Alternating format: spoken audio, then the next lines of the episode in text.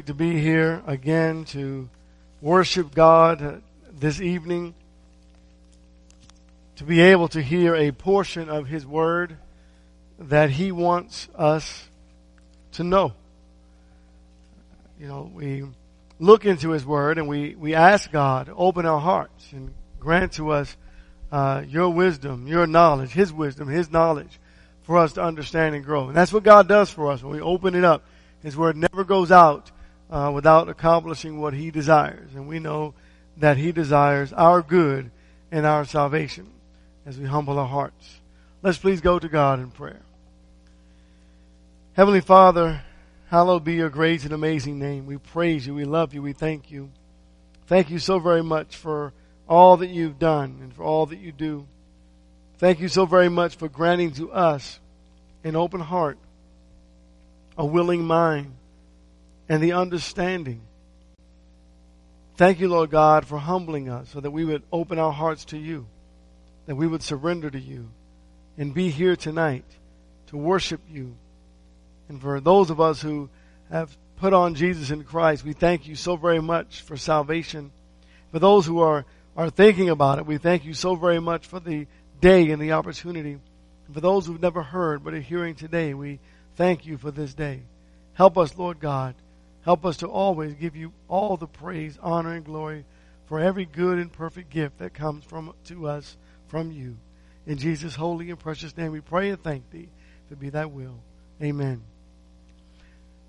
We are going to look uh, in both Old and New Testament uh, verses or passages of Scripture to look at questions that God has asked humanity. Certain particular individuals, but if we can translate some of those questions, or, or maybe should I say transfer them from the individual within their context to maybe our lives today, what kind of answers would we give to God if He asked the same questions to us? So God's questions, we're starting in Genesis chapter 3 tonight. God's conversations with mankind are thought provoking and wonderful. They're powerful. And, and they're designed to challenge mankind, to challenge the human heart so that the individual will consider their current state, right? Maybe after a mistake they've made or a situation that they found themselves in, they'll consider their current state. We'll go to the obvious. Genesis 3, beginning at verse 8. And they heard the sound of the Lord God walking in the garden in the cool of the day. And the man and his wife hid themselves from the presence of the Lord God among the trees of the garden. Then the Lord God called to the man and said to him, Where are you? God was um, obviously not playing hide and seek. Right? Where are you?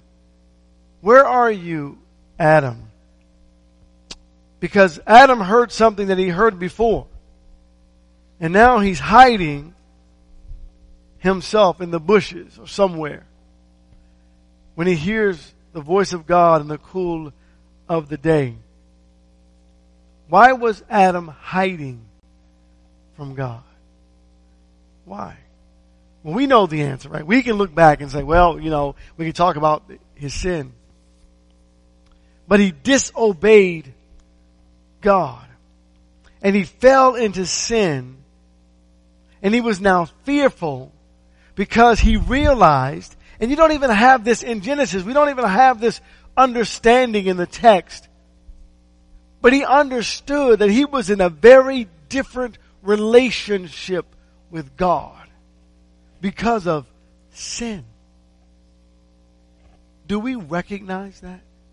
That when we live in sin, when we choose to sin, and we are unrepentant, we have not repented. We refuse to repent. Or maybe we, we just forget to repent or whatever it may be that we are in a very different relationship with God.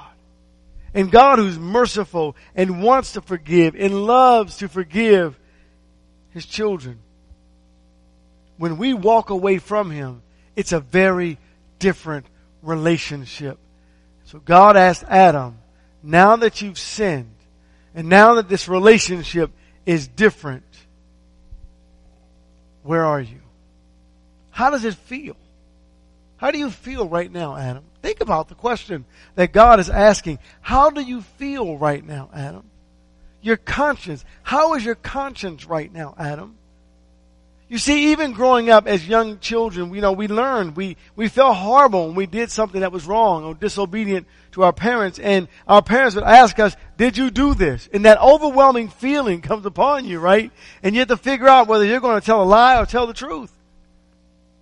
And it should be the same exact feeling when we find ourselves sinning against God.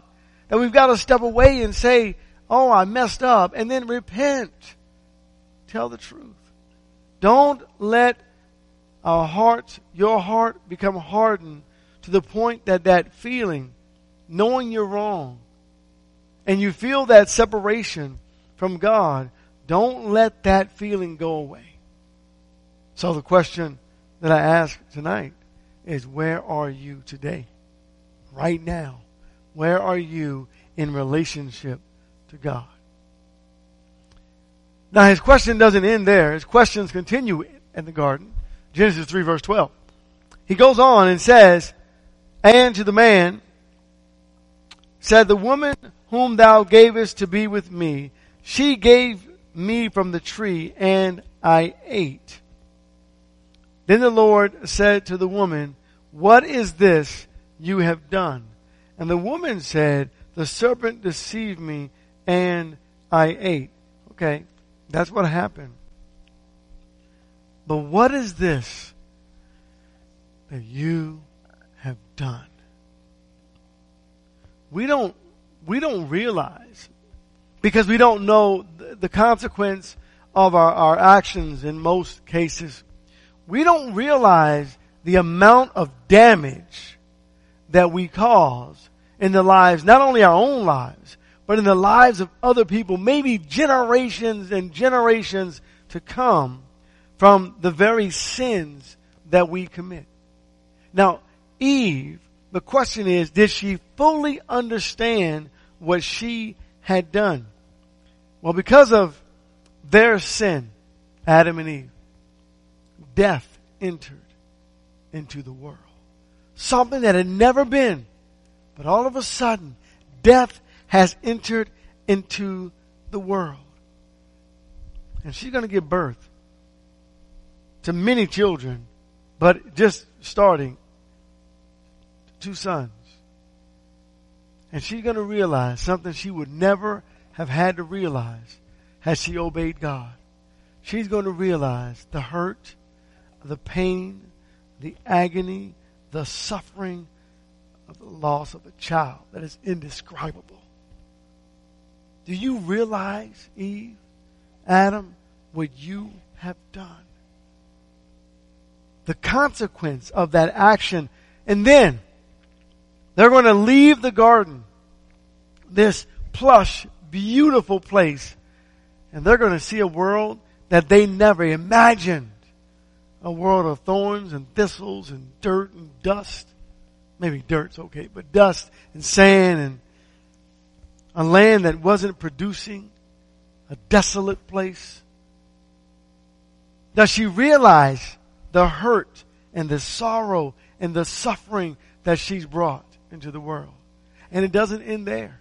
And then that would translate over to us where we would see the world in a terrible, in a desperate state. Sin, violence, murder, lust, pride, rape, hatred, oppression, broken families, desperation, hopelessness, terribleness, loneliness in a place that we really can't call home. What is this that you have done? And that's why God tells us a wise man ponders before he gives an answer. Before he makes a move, think about the consequence that could come from our actions. And then Genesis chapter 16. Hagar, as she had had a scrupple, uh, if you will, a skirmish with, with Sarai.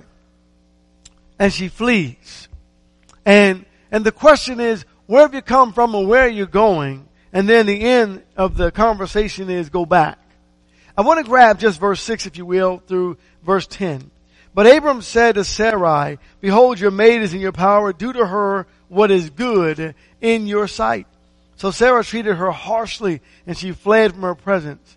Now the angel of the Lord found her by a spring of water in the wilderness, by the spring on the way to Shur.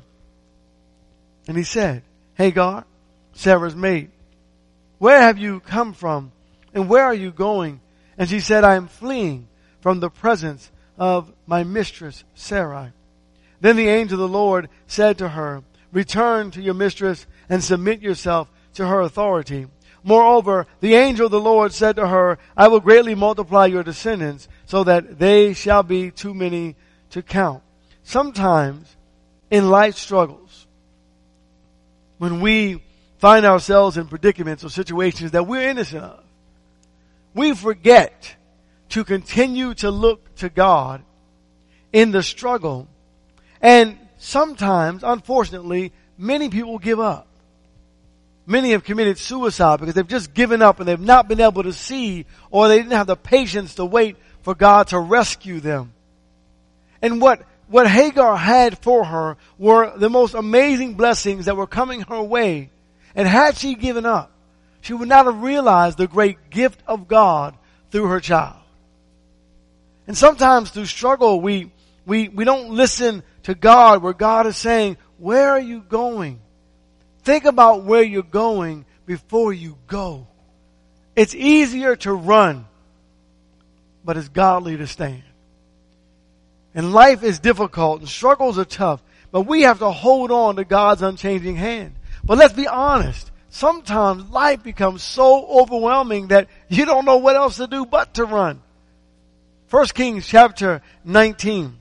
First Kings chapter 19. You know the account of Elijah as uh, he was out and he had he'd done amazing works for the Lord, but he somewhere in there in his mind, as fear had set in, he had forgotten the great power of God. And God's question to Elijah is, why are you here? And the conclusion is, go back and finish my work. 1 Kings 19 beginning at verse 11. So he said, Go forth and stand on the mountain before the Lord. And behold, the Lord was going to pass by. And a great and strong wind was rending the mountains and breaking into pieces the rocks before the Lord. But the Lord was not in the wind. And after the wind, an earthquake. But the Lord was not in the earthquake. And after the earthquake, a fire. But the Lord was not in the fire. And after the fire, a sound of a gentle blowing. And it came about when Elijah heard it that he wrapped his face in his mantle and went out and stood at the entrance of the cave. And behold, a voice came to him and said, What are you doing here, Elijah? Then he said, I've been very zealous for the Lord, the God of hosts. For the sons of Israel have forsaken thy covenant, torn down thine altars, and killed thy prophets with the sword.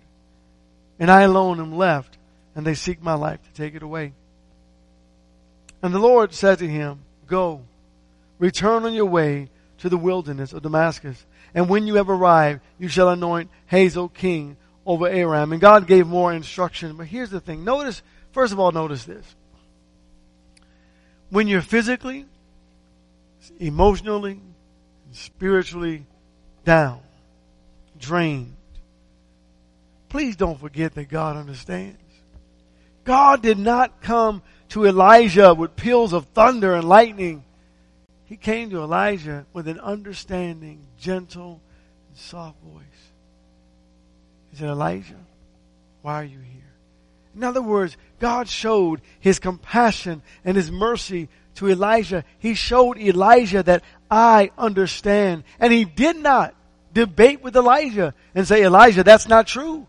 Although later he said there are 7,000 who have not bowed the knee. I know from your perspective, Elijah, you feel like you're right. But there are some souls out there who are willing to surrender to God and you are not alone. So the question is, Elijah, why are you here? you're not finished yet. Brother, if we can step away from life and recognize that even though life may become tragic and very difficult, and even through this pandemic we feel like giving up, remember that God will ask the question, why are you here? Why are you giving up? You're not finished yet. And God is not finished with us. So we have to allow God to work in us to accomplish His will. And what a blessing and what an honor it is to be able to be lights in the midst of a dark world. That's what we are. Lights in the midst of a dark and gruesome world. How do we get ourselves into some of the situations that we found ourselves in? Why are you here, Tony? Why are you here? Genesis chapter 32, please. Genesis chapter 32. The next question I want to look at. Here's a question that God asked. And here's a question I want us to remember and take this one to heart. And it is, what is your name? What is your name? What is your name? Listen to the text. Verse 24 of Genesis 32. Then Jacob was left alone, and a man wrestled with him until daybreak. And when he saw that he had not prevailed against him, he touched the socket of his thigh. So the socket of Jacob's thigh was dislocated while he wrestled with him. Then he said, let me go, for the dawn is breaking. But he said, I will not let you go unless you bless me. So he said to him, what is your name? And he said, Jacob. And he said, your name shall no longer be Jacob, but Israel. For you have striven with God and with men and prevailed. Then Jacob asked him and said, please tell me your name. But he said, why is that you ask my name? And he blessed him there. Jacob. You know that name actually meant supplanter, trickster. And God said, but that is no longer your name. His name is now Prince with God, Israel. What is your name? I'm not talking about the name that mom and dad gave you. I'm talking about the name that God gave us. Christian. We are Christians. And they shall know that we are Christians by our love. That's our names. That's what we stand for. That is who we are. And in 2 Corinthians chapter 5 and the verses 17, God talks about that new name. God says, you are no longer to see yourselves the way you used to. Verse 17 says this, Therefore, if any man is in Christ, he is a new creature. The old things passed away. Behold, new things have come. That's who we are. Christians. We see each other now as children of God, as those with this new identity of love. The light in the midst of a lost and dying world. Exodus, please, chapter 4. Exodus chapter 4. God is personally involved in our lives. And He, He makes us think. He makes us think, right? In verse 1 with Moses, then Moses answered and said, what if they will not believe me or listen to what I have to say? For they may say, the Lord has not appeared to you. And the Lord said to him, what is that in your hand? And he said, a staff. Then he said, throw it on the ground. So he threw it on the ground and it became a serpent and Moses fled from it. But the Lord said to Moses, stretch out your hand and grasp it by its tail. So he stretched out his hand and caught it and it became a staff in his hand that they may believe that the Lord, the God of their fathers, the God of Abraham, the God of Isaac, and the God of Jacob has appeared to you. He asked Moses this question. Moses, what is that in your hand? Moses didn't say, well, what does that have to do with anything? Instead, he told him it was a staff. And God used that staff. He used that staff throughout the deliverance of Israel. So I ask you today, what is in your hand? What is in your hand? You, you might say, a cellular device. And I'll ask, what are you going to use that for? I'm going to use it to God's glory. What is in your hand? Whatever is in your hand, whatever is in your home, whatever you have that you can offer to God, offer it to God for His service and for His use. God is always trying to remind us that it's not about our ability, but our availability that He's looking for.